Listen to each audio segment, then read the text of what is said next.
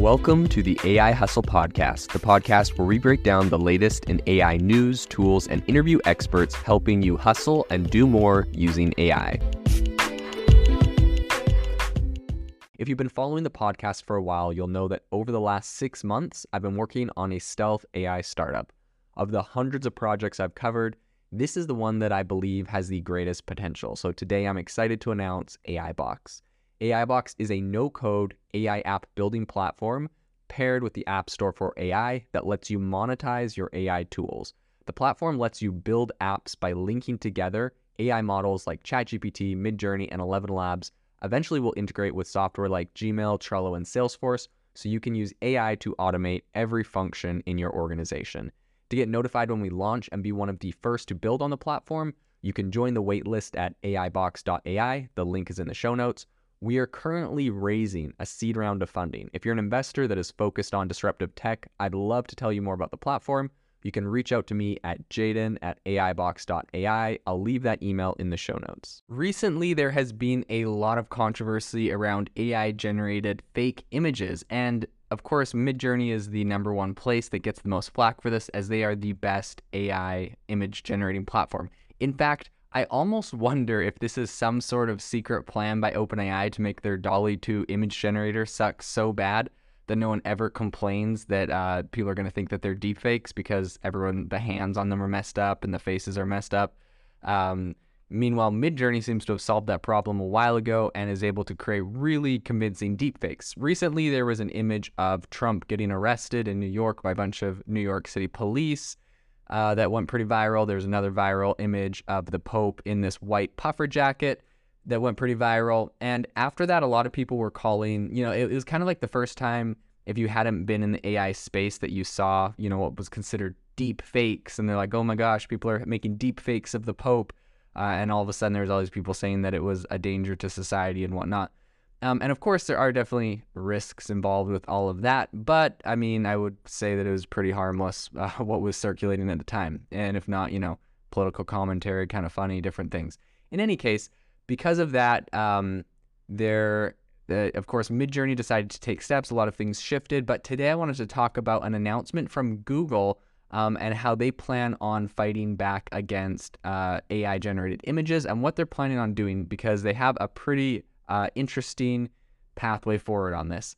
And the one other thing I did want to mention as far as Midjourney goes, after those Midjourney images came out, um, Midjourney actually decided to end their free tier of AI image generators, and they said that this was going to cut out a lot of deepfakes, yada yada.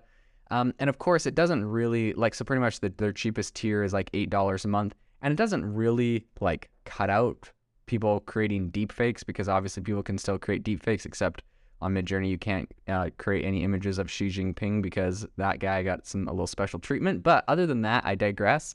Um, you can still create deepfakes, obviously, but I think what the idea is is if someone created a deepfake uh, using the paid plan, then and someone really wanted to know who made it, like the government or something, they could go to Midjourney. Midjourney could uh, search backwards in their, um, you know, inside of their server, whatever, find an image match and then it's not so much finding the image match to verify that it's fake, but because they only have paid plans, it's attached to payment information. So someone doesn't just have a burner email and create something.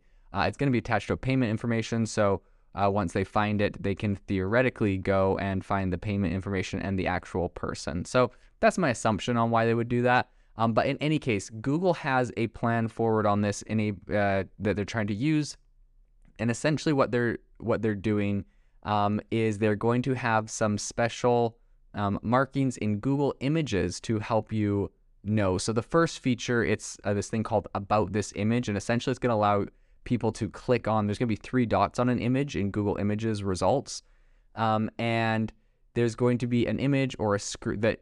So yeah, essentially you're going to be able to search um, with an image or screenshot in Google Lens or swipe up in the Google app to see more about an image's history. So including um, all of this is going to be including when the image or other images like it were first indexed by Google, right? So Google has this massive library of when all when they've indexed all of the images on the entire internet. Um, and they obviously have Google Lens, which uses AI and other things to, um, you know, like you can take a picture of something and it can go and find it. So, like if you see a product you want to buy, you take a picture of it on Google Lens and then search it through that and they'll find you pictures of it somewhere else, find where you want to buy it, blah, blah, blah. I think it was kind of like to integrate with shopping and whatnot so you can spend more money through Google. But in any case, they have a database of all the images in the world that were indexed. Um, and so that they will be able to show you, you know, where the image was first appeared, essentially, what its history was, um, and also where else the image might have been seen. So if it was in the news, social media, um, or other sites. Um, so later this year, Google says it's going to allow users to access this tool by right-clicking or long pressing on an image in Chrome on desktop and on mobile. And I think this additional context about an image is, you know, their ideas is this is going to help you determine if it's reliable or um, indicate if it warrants further scrutiny. So, you know, for instance, if someone has a picture about some fake protest that's happening downtown New York or a building that's on fire, um, you'll be able to see if this was fabricated or if this has been around for a while. Another bit of context that is going to be kind of useful, although it'll be interesting to see, I feel like there might be diminishing returns, just the fact that we're going to be able to know and find out if an image was, you know, has been seen in Google before the creation of AI image generation technology was broadly available. Um, now, I think that this is also interesting because, of course, you know, maybe there was AI image generation technology that we weren't very aware of. I know this is the case for like I was using AI article um, generators long before ChatGPT came around, and also I believe four or five years ago I was using AI music generators. And I think that this is relevant and interesting just for the fact that recently uh, Spotify did a thing where they went and deleted a whole bunch of AI generated music off of their platform. But I uploaded stuff back in 2019, um, you know, long before I guess you would have said it was more prevalent, and it was more of a fun thing I did and uh, with friends in college. But uh, that music is still up, so um, I think when stuff happened a long time ago or a longer time ago, it's a little bit harder for it to be uh, detected. And, you know, a lot of this image tech, it's possible that some people could have had stuff and created things and been posted. So, you know, whatever. Take that for what it for what it is. In any case, um, the second feature that really addresses the increase in AI tool like image generation usage is that Google um, is going to start to roll out image synthesis tools. synthesis, image synthesis tools. So it plans to label all images generated by AI um, with a special markup, or it's going to have metadata stored in each file that clearly indicates its AI origins. Um, and I think that they have um, they have Shutterstock and Midjourney on board with that whole initiative, and so they're both of them are going to be embedding metadata into their AI generated images that uh, Google image search is going to be able to read and show to people um, within the actual search results themselves. So I think that these, you know, this whole plan and this whole initiative is not going to be perfect since obviously metadata can be um, removed or completely altered later on. Um, but I do believe that it's going to be, um, you know, I think this is going to be a, a step in the right direction. This is probably going to keep it from getting too prevalent and too crazy. Um, and as more images become AI generated and AI augmented over time, I think we're that we're going to find the line between real and fake is going to start to blur. I mean, just think about um, all of these images, all of these AI images that everyone's using to like generate avatars of themselves as AI. I mean, and also just the fact that you know everyone's all of the people that like screenshot themselves with Snapchat filters and whatnot like those are AI generated images as well. So it's going to be interesting. We obviously have had this technology in our society for a while, but it will be interesting to see what happens as it becomes more powerful um, and more rampant in the future. And I think that um, it's it's going to be interesting, just like thinking about um, historical, like historically, if an image is accurate, you know, when someone finds like a new image, uh, which seems to happen from time to time that has new evidence about some new thing. It's going to be interesting to know whether we can actually trust that image or not.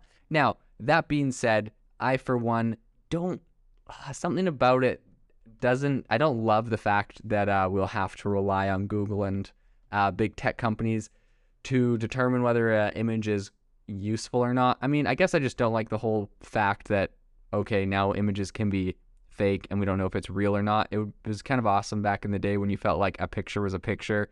Um, it's going to be interesting, I think, with crime and with um, evidence and with all sorts of things. It's going to be incredibly easy to fake, um, you know, deep fakes of, of, you know, someone could create a video of someone doing something bad and uh, use that as evidence against them in a crime.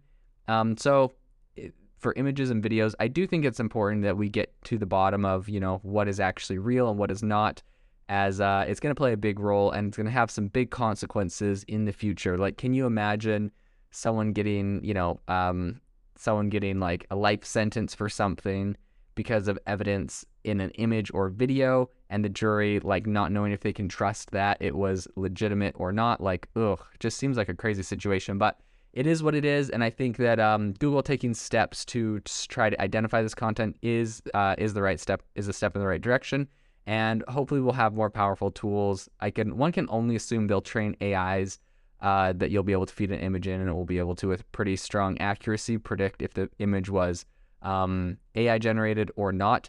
And I think that that'll be super possible because there is a certain point, like let's just say we go back 10 years, and you're like, okay, definitely, probably nothing was AI generated in this entire data set. This is real, and then you just use a data set of pure AI images. Um, and contrast the two of them. So I think it will be a cat and mouse game though, because AI generating tools will get better and better, and uh, we'll have to continue to find ways to detect them into the future. And I think it will be even harder and crazier when uh, this turns into video, because inevitably images become video, and that is the direction that it's going. So we'll keep you up to date on what happens in this space, but definitely big moves, and it is a crazy and rapidly evolving area. If you are looking for an innovative and creative community of people using ChatGPT, you need to join our ChatGPT creators community. I'll drop a link in the description to this podcast. We'd love to see you there where we share tips and tricks of what is working in ChatGPT. It's a lot easier than a podcast as you can see screenshots, you can share and comment on things that are currently working. So if this sounds interesting to you, check out the link in the comment. We'd love to have you in the community. Thanks for tuning in to the AI Hustle podcast. If you could do us a massive favor, we would really, really appreciate it if you could leave us a review wherever you get your podcast. This helps people find the podcast, it helps people know this is a good place to go, and we would really, really appreciate it as it helps us continue to bring on incredible guests and share incredible content for you to listen to.